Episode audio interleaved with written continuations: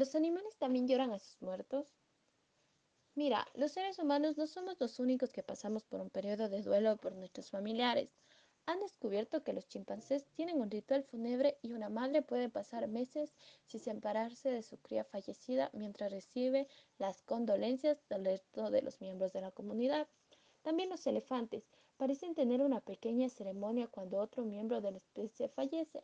Un estudio revela que entierran al difunto y permanecen un tiempo junto a él.